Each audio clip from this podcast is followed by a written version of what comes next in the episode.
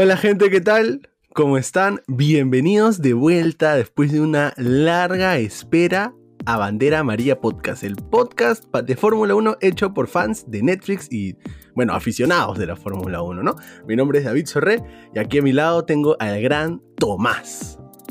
¿Qué tal? ¿Cómo están? Este, yo soy Tomás, siempre acompañado del gran David. Este, cuando decimos fanáticos de Netflix nos referimos por si acaso a la serie. El Drive to Survive, eh, claro. Drive to Survive, porque bueno, Netflix, Hulu, lo que fuera, cualquiera ah, nos gusta, pero eh, específicamente Drive to Survive es la que nos ha metido eh, en este mundo, digamos que más, más que meternos en este mundo nos ha, nos ha, empezado a saltar trapitos y ha hecho que mucha gente, como nosotros, como ustedes que nos ven, se haya empezado a pegar y entender más este deporte tan chévere que es la, Fórmula 1 y que estamos ya en la tercera, el tercer fin de semana seguido sin carrera y cuando esto se estrene el martes vamos a estar oficialmente en semana de carrera, se viene Bélgica.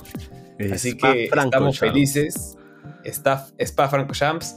Este, así que se viene una buena carrera, se viene un reinicio de la segunda parte de la temporada y estamos este, felices y emocionados de, también regresar con Bandera María y, y seguir en esta segunda parte de la temporada trayéndoles los reviews de todas las carreras. Así es, así es, así que un saludo a todos, muchísimas gracias. Y es que se han perdido algo de noticias de las, del motorsport en estas semanas, cosas chéveres para Perú. Matías Agaceta, su primer pole en la Fórmula 4 británica. De los corredores, corredores de Fórmula 1 en Le Mans, Stoffel Van segundo puesto. Eh, Will Stevens, que estuvo unos años también, tercer puesto. El amigo Kamui Kobayashi ganando Le Mans por primera vez. El amigo Sebastián Buemi en cuarta vez consecutiva en podio. Ha sido, ha sido, hemos tenido, hemos, si te gusta el motorsport, no solamente la Fórmula 1, ha habido cosas que ver estas tres semanas. Añado, añado dos cositas. Una para, para um, agrandar lo de, lo de Matías Azeta, porque no solamente consiguió su primer pole, sino que ganó dos carreras del, eh, ese fin de semana. Este, así que ya tiene tres, tres, victorias esta temporada. Se ubica en el tercer lugar de la Fórmula 4. Así que todas las. Aplausos, aplausos, eh, crack. Los aplausos para Matías Agaceta. Este, si nos escuchas, si nos sigues, bueno, estás, eres bienvenido cuando quieras. Acá te invitaremos a, un, a, conversar en algún momento. Este, y la otra noticia, eh, que es de hoy, de hecho, de hoy domingo 22, em, o ayer, no estoy tan seguro. El señor, el amigo piloto de Red Bull, Alex Albon, sí, sí. que consiguió su, primer pole. y su primera victoria en el DTM. este, em, ayer fue la pole y hoy día la, victoria, sí. Exacto, ayer fue la pole y hoy día la victoria, así que aplausos para Alex Albon que empieza a cosechar triunfos y bueno, ojalá que esto le sirva a él para ver hacia dónde gira su carrera, ¿no? Ya mm. conversaremos de eso quizás más adelante en este podcast, pero sigue siendo piloto de Red Bull y sigue siendo parte fundamental, dicen ellos. Este, y bueno, nos da gusto que eh, tenga triunfos en otras categorías, ya que no está en uno de los 20 asientos de Fórmula 1 este año. Así es, así es. Entonces con eso, empecemos con este pequeño episodio pre-spa, un episodio de mitad de temporada y ya veremos cómo llamarle. Eh, especial, especial de mitad de temporada, vamos a decir. especial de mitad de temporada. donde vamos a conversar un poco de, lo que ya pasó, vamos a revivir algunos momentos que ya pasaron. Este, conversaremos un poco lo que nos gusta, que es todas las noticias del, del mercado de transferencias, del mercado de pases, y no estamos hablando de Messi a, al PSG, sino de, Mi otros rumores. toda la vida. sino este, de otros rumores que, van saliendo y finalmente pues soltaremos un poco nuestras predicciones para lo que viene de la temporada, eh, siempre basándonos en nuestro ranking Type A, ¿no? que viene armándose potente y que lo revisaremos cómo está hasta ahora y, y que para quienes nos, nos siguen les puede servir y ayudar para sus respectivos fantasies de Fórmula 1 si es que son fieles este, jugadores. Aprovecho para hacer un shout out. Aprovecho para hacer un shout out. Mi hermano Lucas, que es uno de los fanáticos de este podcast, es actualmente el número uno eh, en Perú del Fantasy. Así uh. que eh, de los 1500 peruanos que jugamos el Fantasy y la Fórmula 1, ahí está Lucas primero. Este, así que bueno, eh, será la segunda, la segunda parte de la temporada será para arrebatarle su puesto. sí, sí. Yo estoy, a 100 puestos debajo de él, así que vamos, vamos. Estás que estás 101. 120 y pico en realidad. Yo estoy como, yo estoy como 480, olvídate, estoy todas las patas, estoy las patas. Bueno, entonces empecemos, hermano. Empecemos con algo interesante. Y, quiero, quiero empezar así preguntándote para, para darte la pelota. ¿Qué, ¿Qué, qué, te gustó de esta primera mitad de la temporada? ¿Qué te llamó la atención? ¿Qué momento dirías, esto valió la pena pagar F1 TV.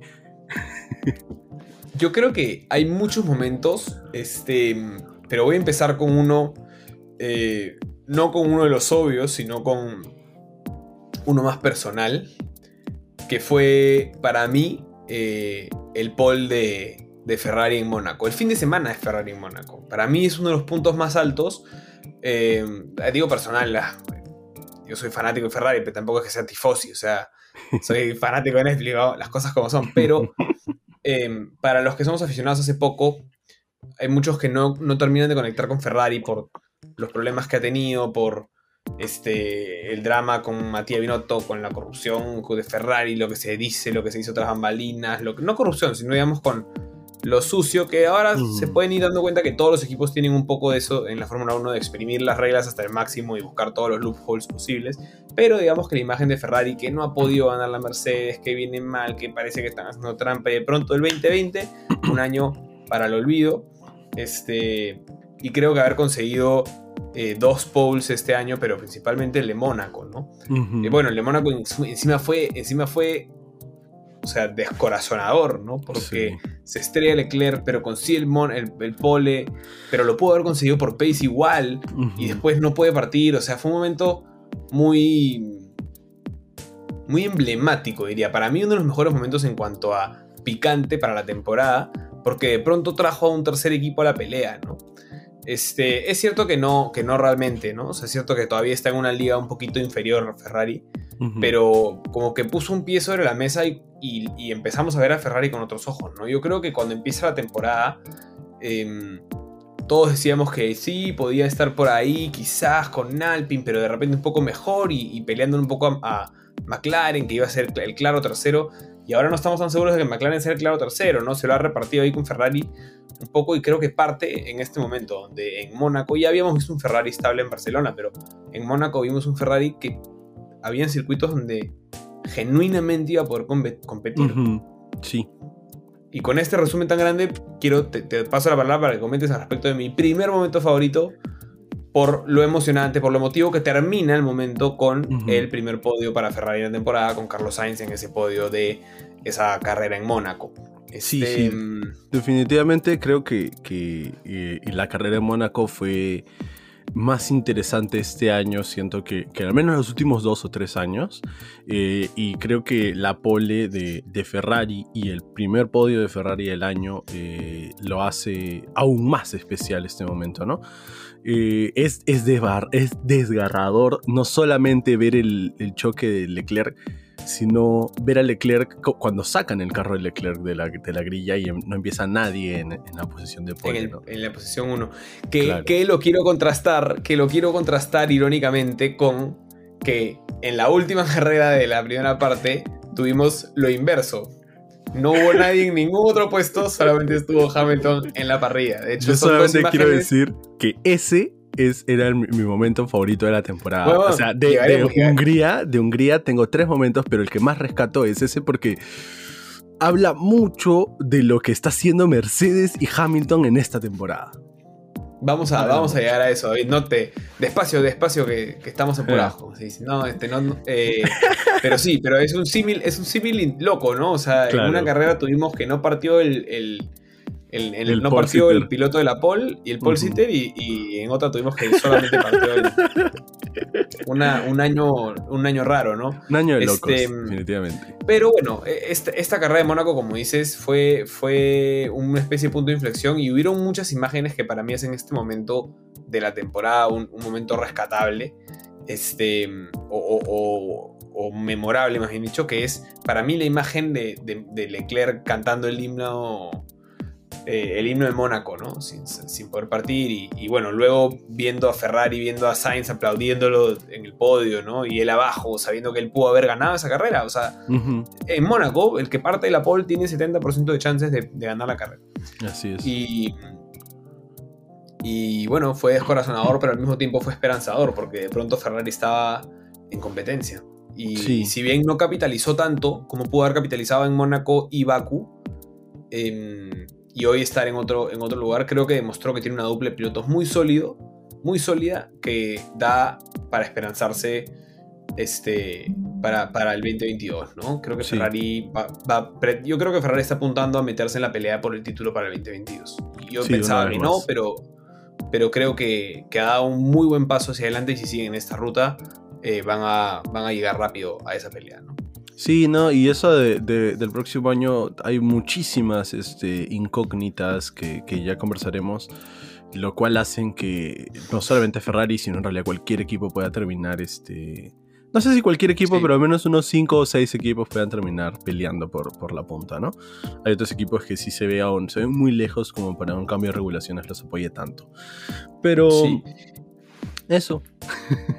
Sí, y no, y bueno, quise, quise solo para redondear, quise, creo que nos vamos a centrar casi todo en los equipos que están en la punta, entonces aprovecho este momento de Ferrari también para, eh, creo que una de las cosas eh, en realidad ha habido mucho picante, lo hemos hablado todos los capítulos, ha habido mucho picante en la temporada y una de esos ha sido la pelea entre Ferrari y McLaren, ¿no? Y, y, bueno, eh, con esto te, voy a dar pase para que tú des tu momento porque yo sé que tú eres este fanático de McLaren. No tienes que decir de McLaren, pero ya que hemos hablado de Ferrari, este, digo, ¿no? Eh, este fue como un momento de brillar de Ferrari.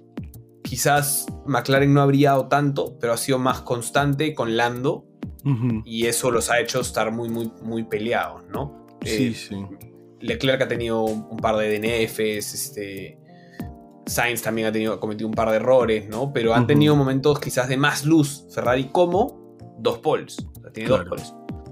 Sí, dos poles y tres podios tiene Ferrari. Claro, mientras que McLaren solamente tiene los tres podios y nada más. De los tres podios de Lando, ¿no? De Lando, sí, todos de Lando. Pero sí, eh, así rapidito porque creo que McLaren ha tenido una, temporada constante con Lando y muy cambiante y tirando para decepcionante con, con Danny Rick. Eh, creo que no hay un momento claro para mí de rescatar de, rescatar de McLaren y aprovechando que ya mencionamos a Hungría, ya no me voy a mencionar lo de lo de Hamilton, ya hablamos un poquito de él, pero entonces voy a aprovechar mi segundo momento favorito de esa carrera, George Russell, Nicolas Latifi Williams sumando puntos al final de la primera mitad de la temporada es de verdad algo que hasta, hasta casi me hace lagrimear ese día, sobre todo por George, ¿no? Latifi, bueno, o sea, estuvo en donde tenía que estar y todo, pero creo que no es un, personaje con el que mucha gente eh, pueda pero, conectar. Viéndolo en retrospectiva, creo que no había otra forma de que pase. Creo que todos teníamos la corazonada de que el día que Russell sume puntos, Latifi iba a sumar más. Era, como. Ah, eso no lo vi venir nunca. Era como, o sea, o sea, nadie lo veía venir, pero era tan absurdo que George Russell no sumara puntos.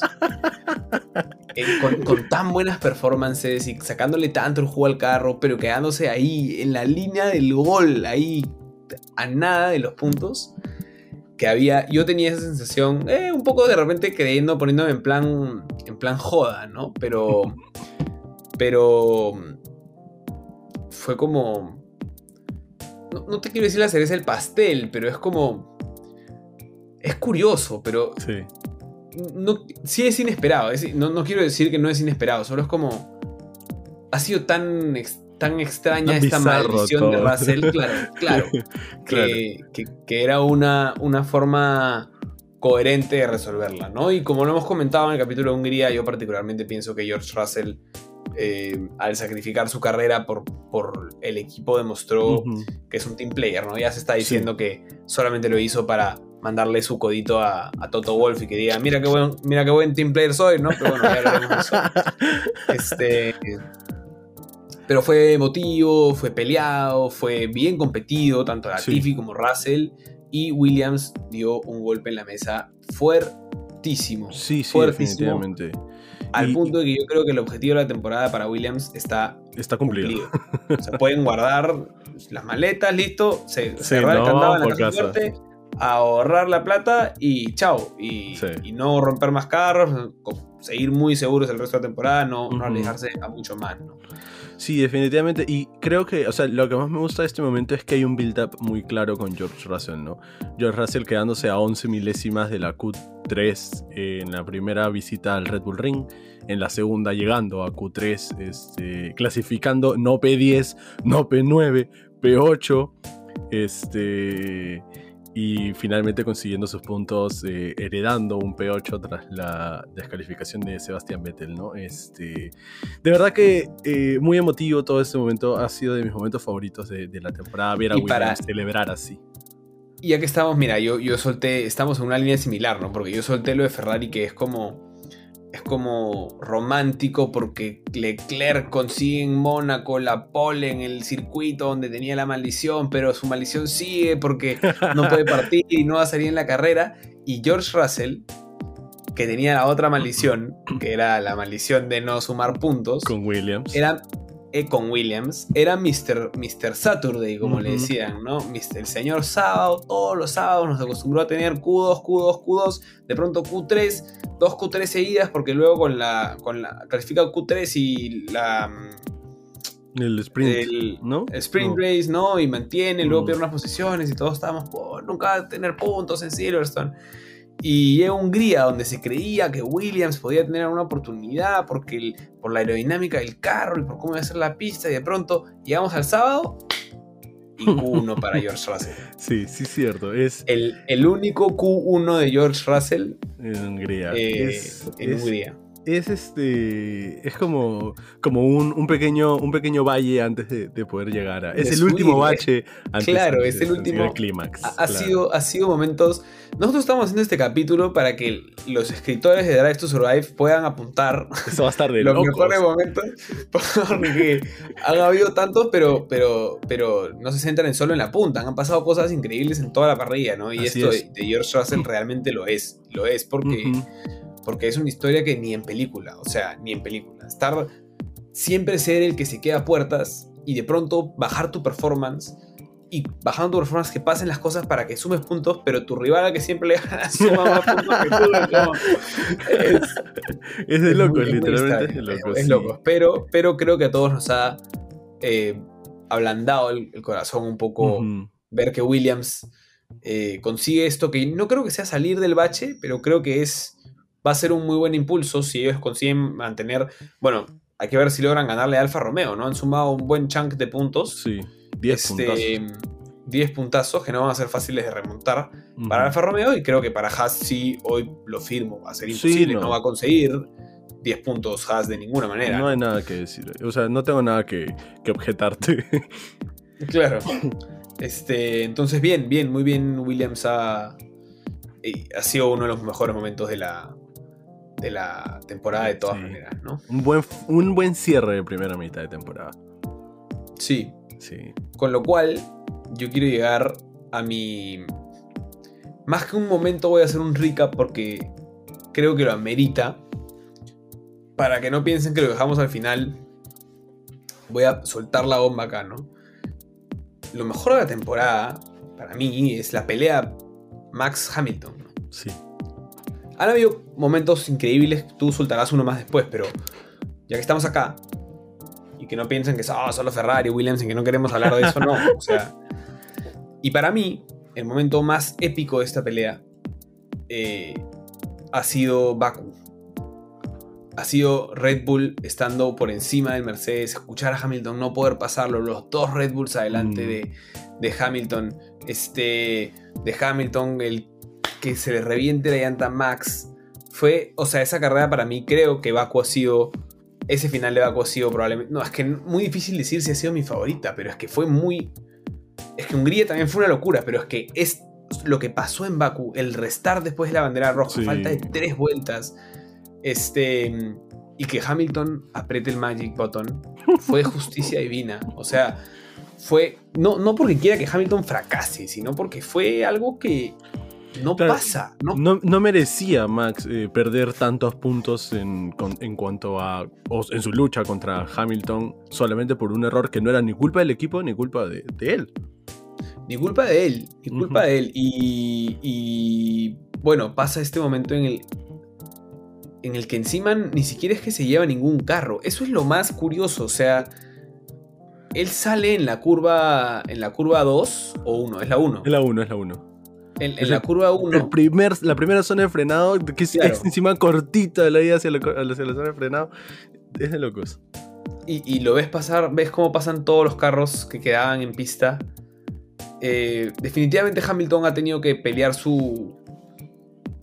pelear su liderato que hoy, hoy tiene. A veces un poco muy agresivo. Mm. Pero este momento, como momento, creo que es el, que le dice a Red Bull: tenemos una chance real de ganar constructores y piloto. Así es. Porque lo veías, Bottas estaba en cualquier parte, eh, pero veías a Mercedes sufriendo detrás de los Red Bulls, con mucho más velocidad en recta, pero no pudiendo, no mucho más velocidad, pero sí con un mejor performance en recta, y Baku tiene una recta que es toda la Javier Prado. Dos kilómetros, eh, mano. Claro, es un poco larga. Eh, y aún así, los Red Bulls adelante, para mí fue una carrera. Lastimosamente, este fue el día de elecciones y fue un día bien tenso para todos, pero este, esa carrera nos ayudó, nos, ayudó a eh, olvidarnos un rato, un poco y, realmente disfrutarla, ¿no? Fue. Definitivamente. Y hay algo interesante, creo, eh, en, esto último que has dicho de la chance real que tiene Red Bull, que lo leí, me parece, el día de hoy o ayer en Twitter. Y es que eh, la última vez que Honda anunció que se salía de la Fórmula 1, Bron GP gana el campeonato usando un motor Honda. Y ahora otra vez que Honda anuncia salirse de la Fórmula 1, podría pasar. Vamos a ver qué pasa. Todavía hay 12, 11 carreras, dependiendo de cuántas se cancelen, por delante. Tenemos 11 confirmadas en este momento. Claro, o 12. 11, 11, porque no han anunciado el reemplazo para Japón. Es, tienes razón. Y, tampoco para Singapur. Y tampoco Por eso, Porque tenemos 13 y Singapur y Japón están en bajas. Exacto. Sí, sí. Así que bueno, eh, eso creo que, es lo más picante, ¿no? El, hecho, no, no necesariamente después del 2020, ¿no? No, no, el, no el hecho de que cualquier equipo le pueda ganar a, a Mercedes, sino que encima sea Red Bull quien ya tiene bastante tiempo sin ganar un, campeonato y, y, también bastante tiempo sin tener una verdadera, o presentarse como una verdadera amenaza a Mercedes, ¿no? Mercedes siempre se ha tenido que preocupar más por eh, Ferrari que por Red Bull eh, cuando ha estado arriba en la tabla. Sí, sí, o sea, el que más cerca ha estado es Sebastián Vettel con, Ferrari, ¿no? Este, De arrebatarle a, a Mercedes el título. Pero esta carrera en Baku lo que hizo fue. Creo que nos la hizo creérnosla, ¿no? O sea. Y luego vuelve mucho más romántico, y con eso te voy a dar pase a tu segundo momento, ¿no? Pero para que digas lo que te provoque, ¿no? No te estoy uh pero lo vuelve un poco más, más, no romántico, pero un poco más dramático las últimas dos carreras. Y, quería resaltar, eh, Hamilton está, si no me equivoco, nueve puntos encima de Max Verstappen. Nueve u ocho, pero sí, por ahí. Nueve u ocho. Y Max ha tenido eh, Baku, donde se le revienta la llanta y no termina la carrera, que pudo haberla ganado, serían 25 puntos más.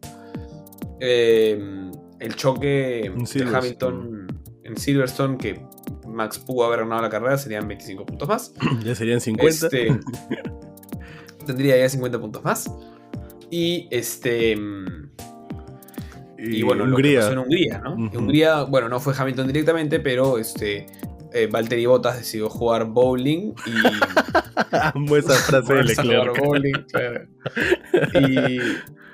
y, y, serían. No sé si 25 puntos más, pero. 18, pongámosle 18. 18, pongámosle 18.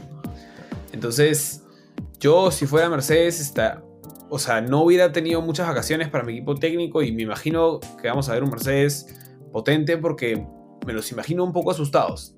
Y más bien a Red Bull los, veo con el cuchillo entre los dientes. Sí, definitivamente. Eh, pucha, yo estoy ahorita entre dos momentos así claros también, porque también quería que mi segundo momento sea sobre la punta. pero solamente para dejarte rapidito este, esto, el tema con Mercedes está, está bastante fuerte porque el choque de botas fue bastante, un efecto bastante financiero y eso es un tema de lo que ahora sí hay que preocuparse, que no había que preocuparse en temporadas pasadas, ¿no? Entonces, creo que Mercedes sí tiene que tener, eh, como se diría coloquialmente, los juegos de corbata. Y pasando a mi, a mi momento favorito, también sobre esto, es la victoria de Red Bull en Francia.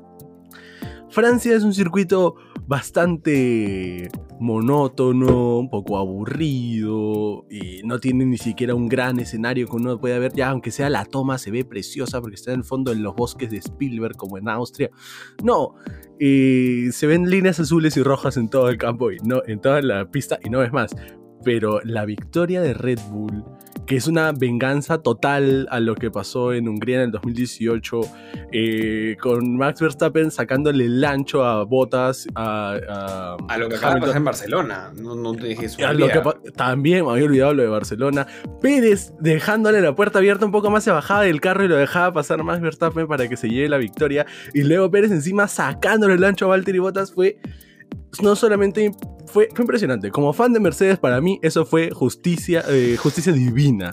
La victoria de, Red Bull. Y creo que también es parte de, de, estas victorias en las que si termina ganando Red Bull y nos preguntamos en qué momento Red Bull gana el campeonato, yo creo que Francia podría ser uno de esos momentos claves. Es, es, es increíble cómo ha sido tan buena en la primera parte de la temporada que cuesta sacar momentos, ¿no? Porque toda la pelea por la punta ha sido alucinante. O sea, teníamos carrera y carrera sí, carrera también. O sea, pensemos, vayamos una por una. Bahrein, espectacular. Hamilton Verstappen, o sea, hasta el final, hasta el final con la penalidad Max, con que lo pasa y lo da.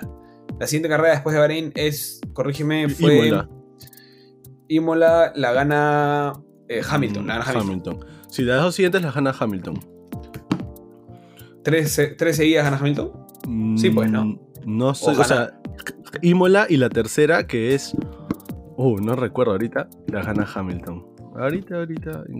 Pero claro, el, tema está en que termina siendo una temporada o, una, una, primera mitad de temporada digna de toda una temporada de Drive to Survive.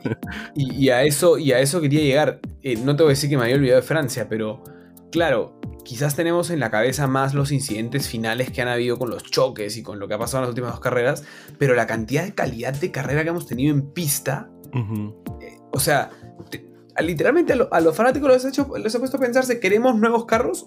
O, finalmente hemos llegado al punto, al, punto donde yo creo que sí queremos nuevos carros, pero...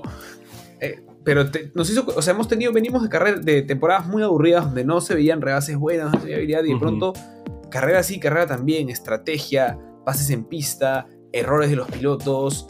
Este, o sea, sí una primera parte que ha tenido todo. Y Francia lo que tuvo fue una recontra estupenda, excelente, extraordinaria estrategia Red Bull y un mm. manejo de Max Verstappen de 11 puntos. Sí, correcto. Este, para, llevarse, para llevarse la victoria y, y Checo Pérez encima consiguiendo el podio en el sobre el final. Sí, sí. Solamente para, dejar el dato, Imola lo gana Verstappen y luego Portugal y, Cataluña o España las gana Hamilton. Pero hay algo interesante que estoy viendo acá. En esta temporada no ha habido ningún llamado one-two, ¿no? Que estábamos acostumbrados a Hamilton Bottas, Hamilton Bottas Verstappen, Hamilton Bottas Verstappen. Estamos acostumbrados a eso. No ha habido un equipo que haya terminado en los dos primeros puestos una carrera. la única iba a ser Baku, eh, pero Max Max claro, Max termina el en el DNF.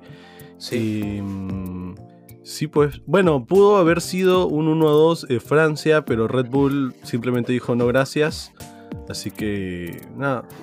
Son los únicos momentos que ahorita recuerdan que liderando estén dos del mismo equipo. Así que eh, solamente para terminar un resumen de todos nuestros momentos, temporada, primera mitad de temporada increíble y estoy más que emocionado por la segunda mitad. Más que emocionado. Sí, sí, sí. Y déjenos sus momentos porque si, nos, si conversábamos en todas las carreras, tendríamos que hacer 10 capítulos especiales.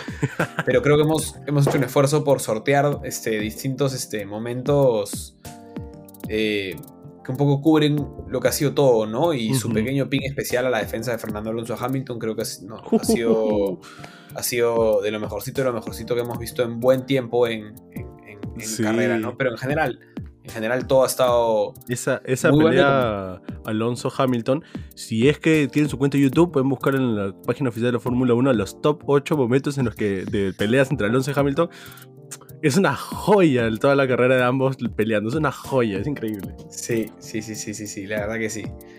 Pero bueno, este, así estamos hasta ahora. Estamos con un campeonato apretado este, en muchas partes del campeonato, arriba, abajo, la pelea por el tercer puesto, por el quinto puesto, Alpine, Aston Martin se mete en Alfa Tauri. Este, tenemos un campeonato que está al rojo vivo y nos quedan todavía muchas carreras que empezarán a resolverse este domingo en Bélgica, pero lo que también tiene que empezar a resolverse, porque estamos en esa parte de la temporada, es el mercado de pilotos. Los Es el mercado de pilotos que, que es una de las cosas que le da más candela a la temporada. Y acá nuestro, nuestra, nuestro corresponsal estrella eh, que se viene recolectando todos los chismes de la Gaceta de los Sport y de todos los diarios internacionales. Este, David Sorre nos va a poner al día con cuáles son este, las noticias calientitas. una de las primeras cosas. Una de las primeras cosas que se me vino siempre a la mente y que fue de las primeras cosas que vi eh, en, este, en, esto, en este llamado o inicio del Season es que cuál va a ser el futuro de, de Mick Schumacher el futuro Mick Schumacher seguirá en Haas. Creo que sería muy injusto tener una segunda temporada con Mick Schumacher en ese asiento del, equipo eh, estadounidense. Em, y nada, la pregunta es, ¿qué va a hacer Ferrari con Mick Schumacher en el 2022? Algo creíble podría ser que Kimi Raikkonen diga bye bye y que Mick Schumacher entre a Alfa Romeo. ¿Sería creíble? ¿Sería posible? ¿Qué pasaría con Calum Aylot? Calum Aylot que a propósito ah, me parece que estuvo también en el podio, en, un podio en Le Mans, entonces... Mm, ¿Tú qué crees, amigo, que podría pasar con el amigo Schumacher? Yo tengo información.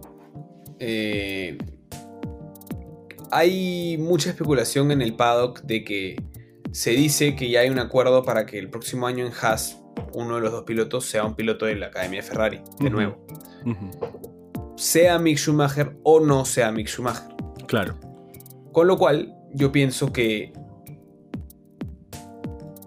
si es que si es que Kimi Raikkonen no se mueve, Mick Schumacher se va a quedar en Haas. No van a sacar a Giovinazzi, está rindiendo bien, este, se está ganando su puesto en Alfa Romeo. Creo que el próximo año con un Alfa Romeo que debería dar un paso para adelante va a ser ya su último intento y ver si puede pasar algún otro equipo o quedarse o ganarse su puesto ahí o lo que fuera. Si Kimi Raikkonen no continúa en Alfa Romeo, pienso que Mick Schumacher va a ir a Alfa Romeo y tendrán que sí y, tendría, y tendrían que disputarse el segundo asiento de Haas asumiendo que Mazepin continúa porque su papá pone la plata, este, el segundo asiento de Haas entre Calomailot y la dupla rusa de Mazepin, piloto de Ferrari, que está yéndole muy bien en la Fórmula 2, Robert Schwarzman. Sí, que es quien yo creo que así me la jugaría yo que se va a eh, desenvolver la situación, ¿no? Y más bien Calum pasaría un nuevo año eh, un poco en las sombras, detrás, como piloto de reserva, con pena, porque creo que es un piloto que tiene más talento que Mazepin, pero va a haber que ver o o de repente él decide por, optar por otro futuro, como el mundo del endurance o indicar o Fórmula, Fórmula E. Claro, claro, claro. Este, pero yo lo veo un poco por ahí. La otra es que sí, que, no sea Robert Schwarzman ni que sea Cal Milot. Pero sí, es que Kimi Raikkonen, o sea, acá la pieza clave es, Kimi, Raikkonen. Y eso que, Kimi, ya no es ya no Ferrari. no, no, pero si no me equivoco tiene acciones en Alfa Romeo.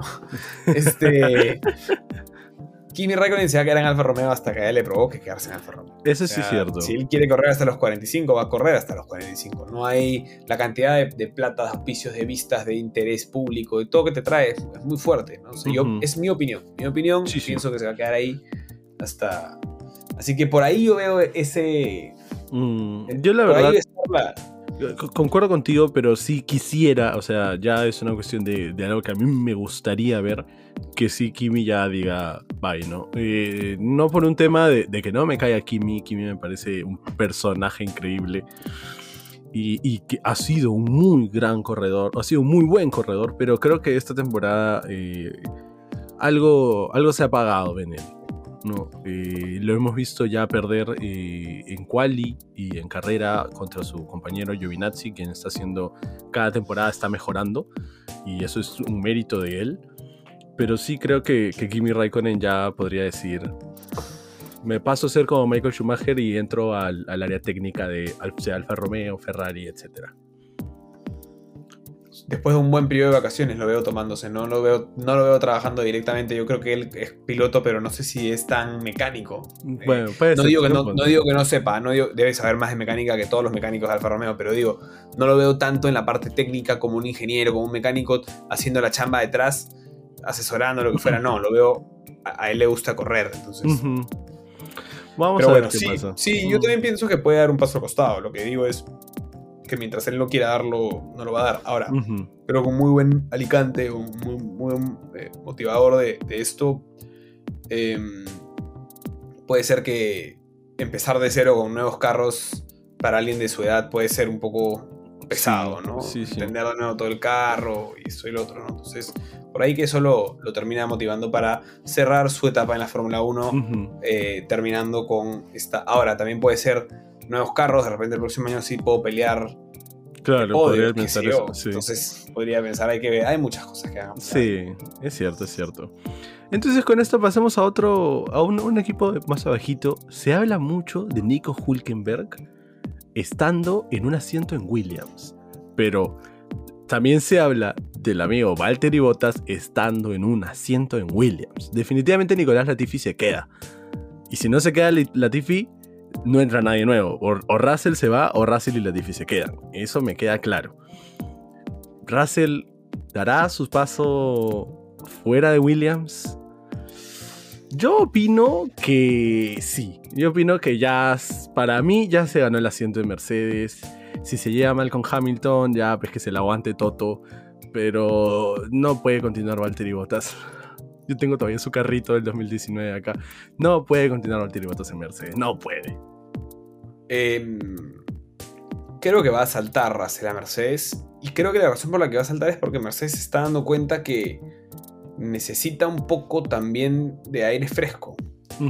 Eh, necesita un poco de aire fresco para rejuvenecer muchas cosas en el equipo, eh, en la afición, en, todo, ¿no? O sea, es un, un renacer de cierta forma de Russell que la gente va a querer ver en Mercedes, tener un nuevo fan favorite, digamos, tener una dupla de pilotos ingleses. Hay muchos puntos de venta en, esa pareja que se podría armar, asumiendo que Hamilton continúa, que ha renovado contrato y demás, ¿no? Sí lo de Valtteri a Williams. No veo otro asiento para Valtteri. Sí, tal cual. No hay pero Williams no, no, es el Williams hoy, podría el próximo año serlo, pero no es el Williams que Valtteri Bottas deja cuando da el salto a Mercedes. Claro. si bien Valtteri Bottas está en un punto malo en su carrera, sería un salto un poco muy para atrás. Mientras que Nico Hulkenberg es una forma de volver a, la Fórmula 1 y Williams podría ser incluso estar eh, al igual que Renault cuando él se va, ¿no? Si es que logran dar el salto. Es un rumor difícil, ¿no?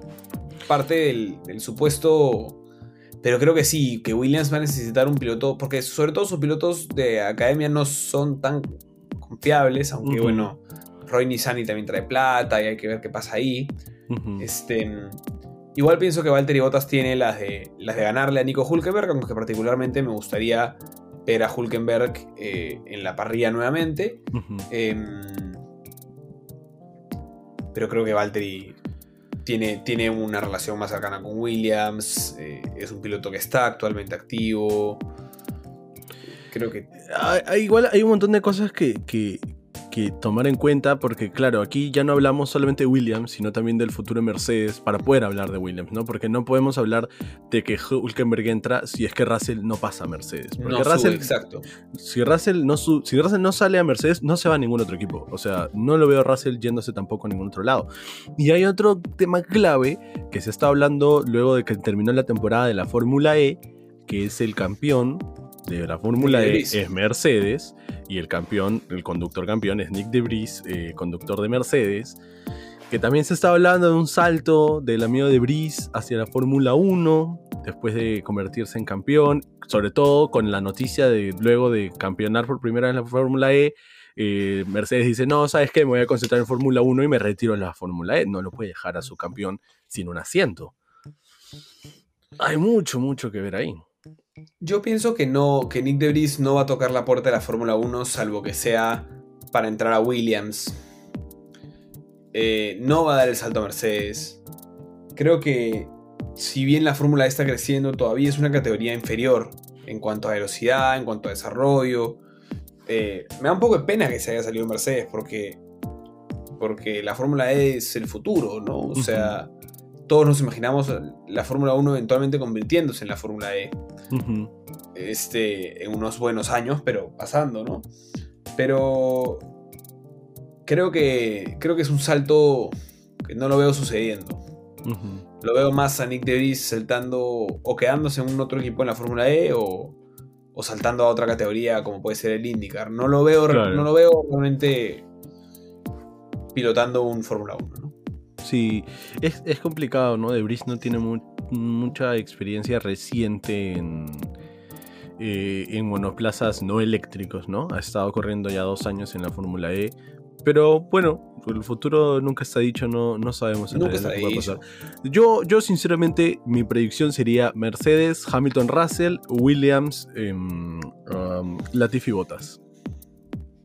Eso es, eso es lo que pienso que puede pasar, salvo que Botas también pueda decir colgar los botines. Claro, no, no regresa a Williams, colga las botas. claro. Se cuele, no, mentira, no. bueno, y para, no para terminar, pero un poquito para terminar el Silly Season, Red Bull. ¿Qué pasará con Checo Pérez? Yo pienso que se queda, yo pienso que ya firmó su contrato. Es este. Pero no se anuncia, no. La Fórmula 1 no. En la Fórmula 1 o en Red Bull no ha habido estos. Estas firmadas de contrato eh, detrás de o detrás de. No, siempre son. Pero yo pienso que. Yo pienso que se queda. Creo que está ayudando muchísimo y que Red Bull, habiendo construido un equipo. O si Red Bull gana el campeonato de constructores, es por Max Verstappen y Sergio Pérez. No tendría mm. por qué Red Bull mover nada, nada. ¿Por qué te arriesgarías? ¿A traer a quién? ¿A traer a quién? Es que es Red Bull. Pero, ¿a quién traes? Dime a quién traes. Lo dejas un año más, lo dejas un año más, armas tu equipo hasta que un chivolo crezca más y luego ya lo cambias. ¿Para qué lo vas a cambiar? Pero qué chivolo, ese es el tema. Liam Lawson está haciendo una gran temporada. Liam Lawson para mí se merece su asiento en la Fórmula 1 o más que Alex ah, será, será en Alfa Tauri. Red Bull no va a meter. Pierre Gasly. Yuki, no era Red Yuki Tsunoda es el Max Verstappen del futuro para Red. Si no, no lo hubiesen traído tan chivolo. No se hubiesen arriesgado a traerlo. Eh, tienen, tienen cuatro asientos y, y, no tendrían por qué mover nada el próximo año. Yo creo que Checo Pérez tiene su asiento seguro. Entonces en eh, Alfa Tauri también se quedan las cosas igual. O sea, hablando de los cuatro asientos. Sí, sí. Sí, sí, los cuatro asientos se quedan igual. Creo que Gasly no se va a mover este año y va a apuntar a, un asiento en Alpine, Mercedes o Aston Martin en un futuro. Mm. Aston Martin o McLaren en un futuro un poquito más lejano. Creo que son sus. Hacia allá está apuntando sabiendo que va a tener que a tener que quedarse una temporada más en Alfa Tauri a falta de asientos este, en la parrilla. ¿no? no solamente eso, pero creo que igual Alfa Tauri le está dando un carro suficientemente bueno como para que Pierre pueda demostrar, y lo ha estado demostrando, ¿no? No, competir, pero demostrar, exacto. Sí, sí. Sí, el tema con, en general eh, se está poniendo interesante, ¿no? Creo que hay 20 asientos en la Fórmula 1 y hay por lo menos 16 personas que se lo merecen dentro de, la Fórmula 1 y aparte hay unas 10 personas afuera de la Fórmula 1 que también se podrían merecer un asiento en la Fórmula 1. Entonces, eh, no sé si así se ha vivido todos los años porque el Series Season lo he seguido cerca solamente el 2020 y este año, pero eh, se, pone, se pone picante saber qué va a pasar. Sí, no, eh, de todas maneras, de todas maneras se pone, se pone bravo el, mercado porque siempre, siempre, siempre pasa en, la Fórmula 1 que hay un cambio que te mueve todas las piezas, ¿no? Aunque pareciera que este, este verano va a estar, este, o sea, esta temporada de pases va a estar más como, más estancadita, más, más tranquila en su... Claro, van a estar más enfocados en el próximo carro que en su próximo conductor. No, no, no, sino como no creo que haya un efecto dominó tan grande. Eso o sea, es oh, como puede que Russell vaya a Mercedes y es botas a Williams. Puede que Kimi Raikkonen se vayan y es Mick Schumacher a. O sea, es como va a estar un poco más circular. No veo un pase tan. un efecto dominó tan grande como lo que fue el, el año pasado. de Ferrari el año pasado, por decir algo, pues. ¿no? Sí, pues sí es cierto. Entonces, mi hermano, eso es lo que está pasando en la Fórmula 1 en estas fechas, en estas tres fechas que no ha habido. Bueno, hubo un par de cositas más, ¿no? Aston Martin sacó el, el appeal para que no lo descalifiquen a Vettel. Fred Bossur salió a decir que están especulando que van a subir tres posiciones cada año a partir de 2022. Pero las cosas, muchas cosas se dicen. Sí. Sí, se dicen, se dicen porque estas pausas sirven para que la gente hable y converse. Este, y lo que nos amerita ahora a nosotros es este, hablar y conversar rápidamente de lo que pensamos que va a pasar, cómo se va a desenvolver, cómo, cuál va a ser la resolución de la Fórmula 1 2021. Voy a sacar mi tablita para ver cómo vamos. Porque sí, eh, está todo ya no, no solamente es el término que hemos utilizado mucho en temporada picante, sino que está ajustado. Está apretado. Está apretado todo. O sea, eh, mira, solamente hay 90 puntos entre el primer y quinto puesto después de 13 carreras. Creo que es. 90 puntos es bastante, pero estábamos acostumbrados a que Luis Hamilton tenga una. 90 puntos con el Mercedes, exacto, le tenga 90 puntos a, a Valtteri Bottas. Entonces, eh, pucha, increíble, la verdad, ver eh, Mercedes en, el Drivers a primero y cuartos, a Red Bull segundo y quintos, eh, McLaren clavando un driver en tercer puesto, a Ferrari en sexto y séptimo, o sea, em, es, está todo de locos y creo que va a seguir así. Creo que va a seguir muy, muy ajustado, pero se van a separar en, los grupos que hemos venido hablando siempre, ¿no? Red Bull Mercedes, McLaren Ferrari, Alpine Alfa Tauri, Aston Se van, a distanciar, se van a distanciar los grupos, pero va a haber pelea dentro de esos grupos. Es un poco... sí, es una predicción un poco vaga, pero que como para empezar la conversación. Sí, yo pienso que te voy a soltar algo así más picante y yo te voy a decir los ganadores. Van a ser eh, Red Bull en la pelea por, por la punta. Por el título, Ferrari por el segundo puesto Alpine por la pelea de abajo eh, y Williams por la pelea ya del fondo de la tabla. Creo que así lo predigo y así será. Este... A mí me encantaría darte la contra con el de McLaren Ferrari, pero si Danny Rick no se pone las pilas, eh, Lando no puede llevar el equipo solo, lamentablemente.